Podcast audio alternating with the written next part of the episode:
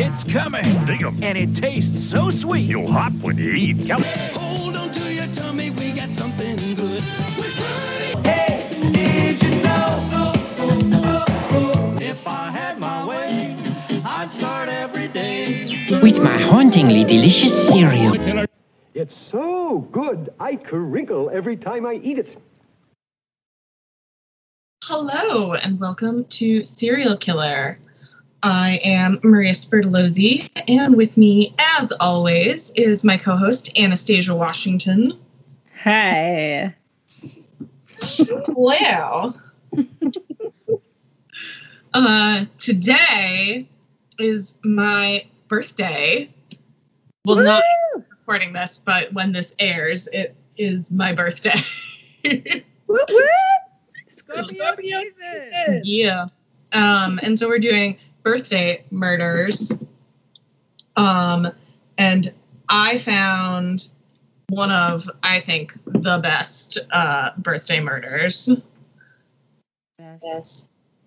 Best birthday murder. Yeah. So uh, first, I'm going to be using uh, Reese's Puffs Bats cereal. Are you, Are you eating, all the peanut butter one? Well, yes, but also my mom sent me this for my birthday because she knows I do this podcast. Oh, that's so sweet. Shout out to mom. yeah. Um. but yeah, it's Reese's Puffs, but shaped as bats. They look hilarious. Oh, I love bats. They're so cute. I mean, they're kind of not perfectly batty, but that's okay. It's fine. It tastes like Reese's Puffs. I enjoy it. Knife up, dry.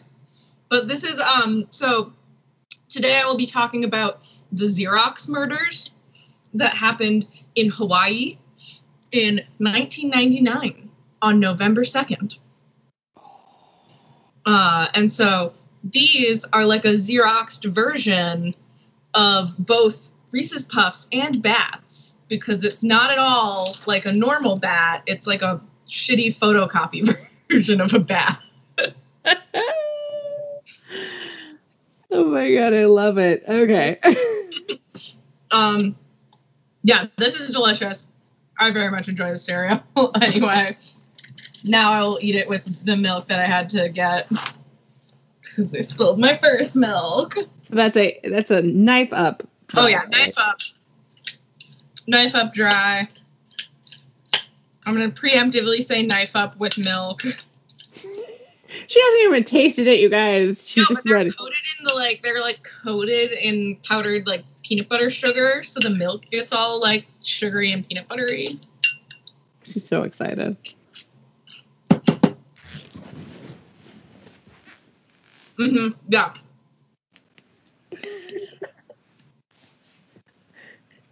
The happiness. It's very good cereal. Big fan, A plus.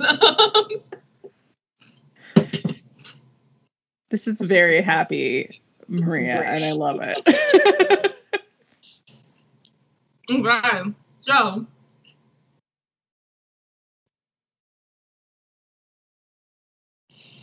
first off, Xerox started uh, in 1904 as a photo paper company.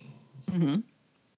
And then as time progressed um they made like the like printers fax machines photocopiers but they were one of the first people to make like a photocopier that was reliable. And so they uh the name xerox became like kleenex where people were just like ah yes you want me to xerox that thing even if it wasn't a xerox machine. So huge company for a long time. And then technology advanced and other companies came in and xerox had to uh, shift directions again. So that brings us to this shooting. So the Xerox, it, this happened at the Xerox Corporation building in Honolulu, Hawaii, and it is still the worst mass murder in the history of Hawaii, with eight uh, total. It was the yeah seven fatalities, eight total wounded. Um, so this employee, Byron, I thought I was having a dyslexic moment, but it's actually Byron. It's not Brian. Um, so he grew up in uh, Hawaii and attended high school there. He had some classmates who he said he was just like quiet and not really in trouble. Um, his father uh, had a really bad car accident shortly after they graduated high school, him and his brother, and was never the same. Um, and then shortly after Byron got out of high school, he got a job at Xerox as a technician, uh, where he, you know, learned how to fix Xerox machines. Um, he had a extensive collection of firearms. At the time of the murders, he had as many as 25 guns registered in his name, dating all the way back to 1982. Mm. Yeah. Um,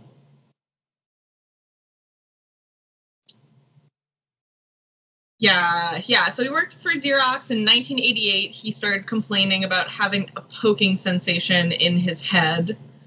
Um, and after a while, he was transferred to a different work group and started making unfounded accusations of harassment and product tampering against his fellow repairmen in his work groups.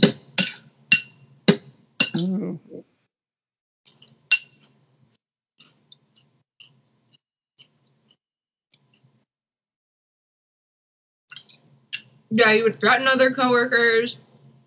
He had to go to anger management courses after he kicked and damaged an elevator.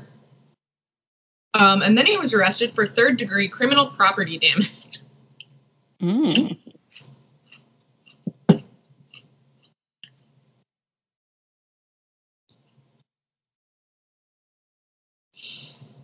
Um, and yeah, a forensic psychiatrist who interviewed him and others found out that as early as 1995, so four years before the actual shooting, he was talking about carrying out a mass shooting at the workplace if he was to be fired. Oh no. Uh huh. He complained to his coworkers um, that there were they were participating in patterns of harassment, backstabbing, and rumor spreading. And so, in the time leading up to the shootings, um, like directly before, Xerox had become increasingly committed to phasing out the type of photocopier that Byron was repairing and like servicing Mm. and he refused to learn the replacement machine because he felt he couldn't keep up with the technical demands of it. Um, so his manager insisted that on November 1st, uh, 1999, he would begin training the next day. Um, and so he believed that if he refused to take the training, then he would get fired. So, he- as he said, as Byron said, I decided to give them a reason to fire me. Okay. At eight in the morning on November 2nd, he walks in to the building and opens fire with a semi automatic pistol, killing his supervisor and six coworkers. Um, oh, and then he fired in the direction of another coworker who fled the building without injury. Oh He then god. fled in a company van and by mid morning was found sitting in the van near a nature center in uh, Makiki above downtown Honolulu. So then he had a standoff with the police that lasted five hours, Mm. um, during which he like waved around his pistol, read magazines, and smoked cigarettes. During the standoff? Yes. Oh, so he was not very stressed out at all during this time, huh? didn't seem like it. No, feels like he knew exactly what he was doing. Um, and so this nature center was hosting a local school children who were trapped inside without food or water uh, while all of this was happening. And so then at about 3 p.m., he surrendered. So the trial started in May 2020 and it lasted, or 2020, May 2000, and it lasted a month.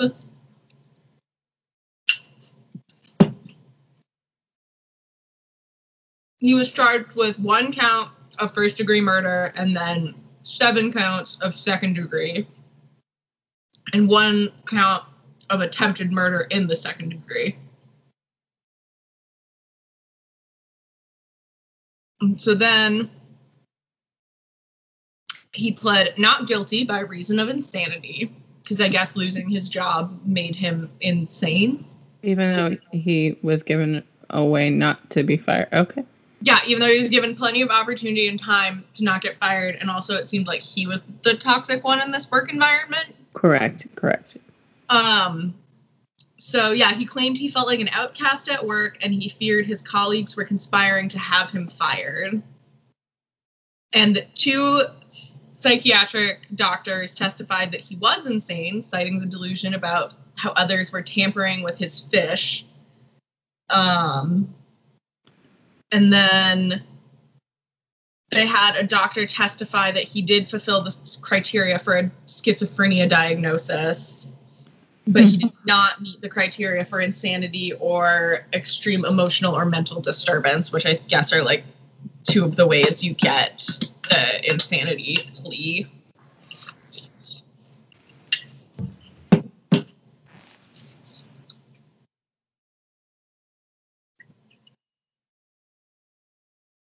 So ultimately, on June 13th, 2000, the jury reached the insanity defense finding Byron guilty on one count for the seven murders and the count for attempted murder.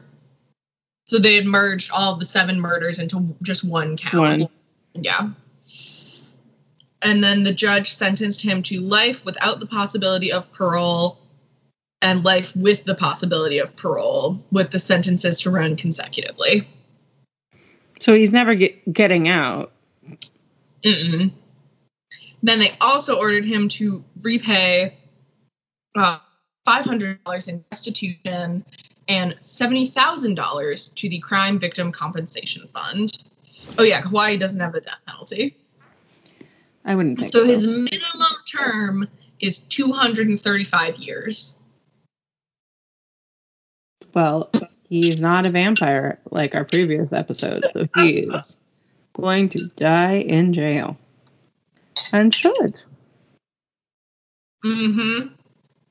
Yeah, that's not a. It's a that's a that's a not a nice man. It's a No. mean man. Um, but Xerox, so after this, Xerox moved their corporation building. They were like, we'll get the fuck out of here. And so Mm. it was left vacant for five years until the producers of the TV show Lost built a soundstage there. And that's what they used to film scenes when they were filming in Hawaii. See, I never. Okay, so I never saw Lost, but Neither have I. um, I would. Is there any? Is there any haunting stories? I I want to know. I don't know if anybody I know knows anything about. It. Has there been any weird haunting stories from this uh, studio? Yeah, that would be interesting. Yeah, I also wonder, like, what is it now? Because Lost is obviously bye bye. so if you know anything about that, that would be interesting to Um, find out. Currently being used for Dow Tile as a natural stone showroom for tile and natural stone. Oh, all right. It's changed a lot. it's gone through some changes. So, not a soundstage anymore. Much less interesting. Wow. it's confusing because like I feel like he he like I feel like sometimes when people are disgruntled